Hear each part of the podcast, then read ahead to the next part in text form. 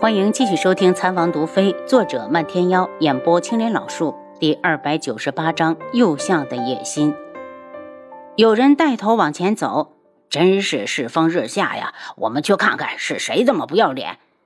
茅屋的门被人一脚踹开，大家看清楚里面的情景后，纷纷的惊呼起来：“天哪，怎么全是男人？”这些人非常投入，如此大的动静也没惊醒里面的人，他们依然的在蠕动，从嘴里发出类似于野兽的呵呵声，似乎非常满足。有人跑去报官，官差来了之后，将里面的人盖上衣服抬出来，给他们核实了一下身份。这一核实可不得了了，里面的竟然有一位是当朝左相大人家的大少爷楚修臣，至于其他人，竟然全是这附近整天凶巴巴的强行乞讨的乞丐。楚修臣是被官差抬着送回左相府的。北宫子渊看到儿子被抬回来，惊呼一声就扑了过去：“成儿，你这是怎么了？”楚一群瞪着暴怒的双眼，怒声的质问官差。你们把我的儿子怎么样了？他怎么变成了这个样？官差脸色变得丰富起来，却没人开口回答。快去请太医！北宫子渊见儿子已经晕了，让人赶紧把他抬屋去。你们今天要是不把事情说清楚了，谁都别想走。楚一群看到北宫子渊眼中的怨恨，心下一凛。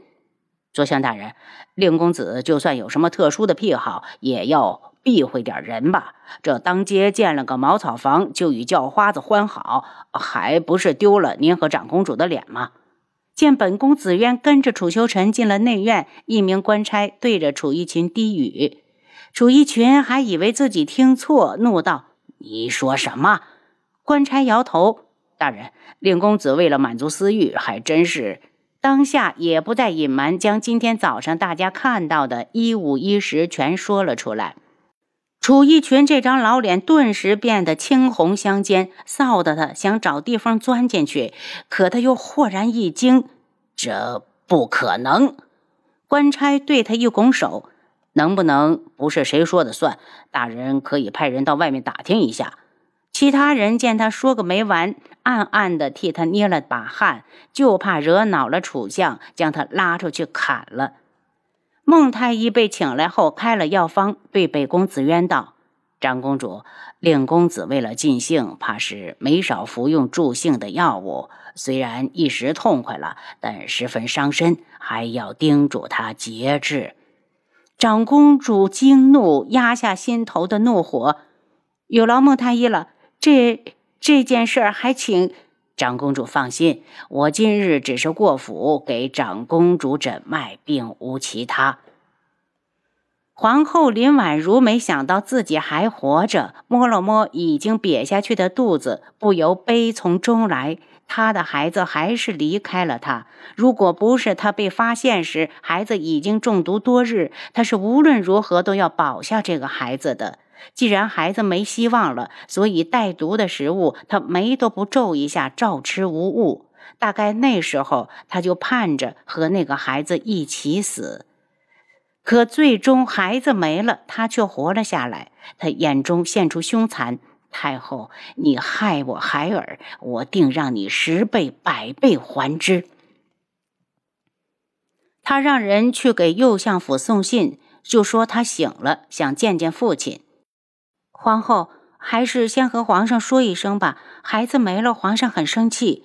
宫女道：“玉丹，那你去吧。”绿丹走后，林婉如想要坐起来，试了几次都没成功，只好放弃。皇上被人抬进来时，就看到他绝望地躺在那里，仿佛已经生无可恋。婉如，他唤林婉如，转动着眸子。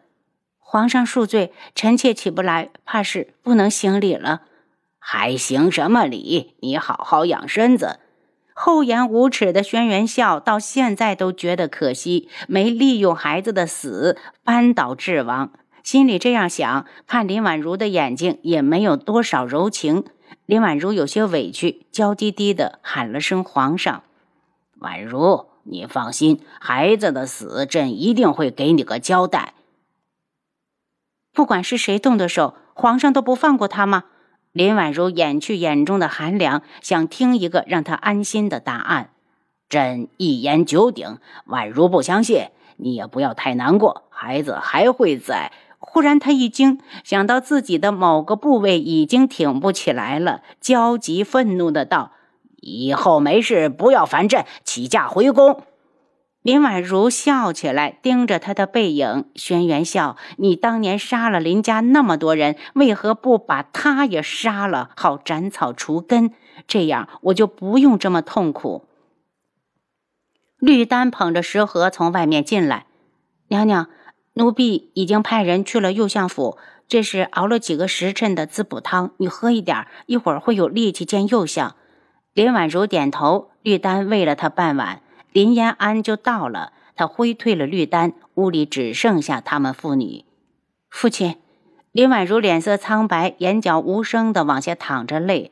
见他这样，林延安不满的道：“有什么好哭的？一个孩子而已。为父已经改变了主意，等你好了之后，要尽快的怀上轩辕笑的孩子，将来为父就扶这个孩子上位，到时候我林家就满门荣耀。”说完，他就递过来一个小瓷瓶，这是你以前用过的，同房的时候提前放进熏香炉。只要你生下皇子，为父保你坐上太后之位。林延安眼中现出贪婪，轩辕家的江山，他也想坐坐。林婉如内心凄凉，父亲就不关心关心女儿吗？我可是从鬼门关上刚走了一遭，难道活人就没有死人重要？林延安嗤笑：“你是在怨恨为父？要是没有为父，哪来的你？送你进宫，你也享受到了皇后的尊荣。你要体谅为父的心，别忘了，你也是林家的女儿，死去的都是你的亲人。”父亲教训的是，是婉如太自私了。林婉如的内心不住的冷笑，他们父女自私的那个从来都不是他，可他有什么办法？他是父，他无法反抗。太后手一扫，直接将茶盏推到地上，怒声道：“北宫子渊这是在打哀家的脸！好在赐婚的旨意还没送到左相府。”清月一招手，有宫女立刻上前来收拾。待宫女退下后，他才道：“太后。”若楚相和北宫长公主生的儿子是这样的品质，倒是委屈了柯雪公主。她找青楼女子能说得过去，可那究竟还喜欢男人，这传出去丢的就是皇家的脸。太后阴沉着脸，显然对楚修臣如此不自爱也是相当的不满，怒声道：“去召楚一群进宫，哀家倒要问问他是如何教导儿子的。”清月道：“太后莫忘了。”一个儿子一直由北宫长公主养大，左相大人还真的没教一招。过了许久，太后道：“清月，你说这亲事还能成不？”清月一愣，就知道太后不甘心，好不容易与北宫紫苑敲定的协议就这么废了。清月有些心疼柯雪公主，刚要说句良心话，太后已经开口。哀家不信楚修臣是这种人，一定是有人从中阻挠，不想促成这门亲事。你去派人往左相府传话，就说让他们准备准备，下个月迎娶公主进门。清月也是看着科学长大的，不忍心他这辈子就这么毁了，冒着被太后责罚的危险，劝道。不如太后再三思两天，如果最后还是这个决定，再传旨也不迟。太后剜了他一眼，哪儿那么多废话？哀家渴了，还不快去上茶？清月一听就知道太后这是答应了，赶紧往外走。太后稍等，奴婢马上就来。太后喝上茶水的时候，清月松了口气。如果两天之后太后还是不改变主意，她也无能为力了。宇文景睿从楚清瑶和贺兰溪手上逃走后，并没有去和东方铎会合，而是随便找了家客栈住下。他准备这两天要夜探智王府，确定轩辕志到底出没出事。到客栈的第一天，他就发现包下旁边小院的男人很可疑。平时只看到他一人进出，但他每次都会盯两个人的饭。吃完饭也不让伙计进去收拾碗筷，都是自己送到外面。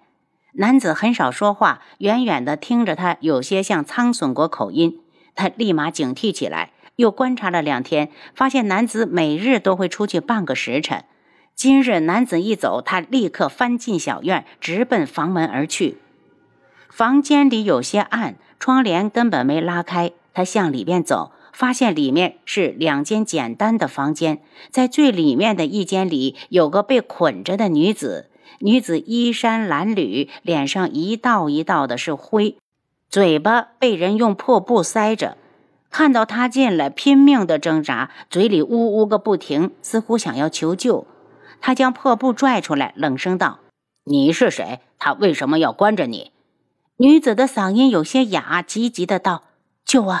先救我离开这里！我什么都告诉你。”宇文景睿将破布又往他的嘴里塞去，不说算了，你就继续待在这里吧。女子使劲儿的挣扎，躲开他塞过来的破布。我是九月国的公主，只要你带我离开这里，你想要什么赏赐，我父皇都会给你的。宇文景睿怀疑的打量着他：“你叫什么名字？”东方丹飞。女子哀求的看着他：“先带我离开，他要回来了。”这人到底是不是九月国皇室？只要带给东方多一看便知。所以宇文景睿将他的绳子割开，带他出了客栈，警告道：“你别想着逃跑，要不然我会让你生不如死。”您刚才收听的是《蚕王毒妃》，作者漫天妖，演播青莲老树。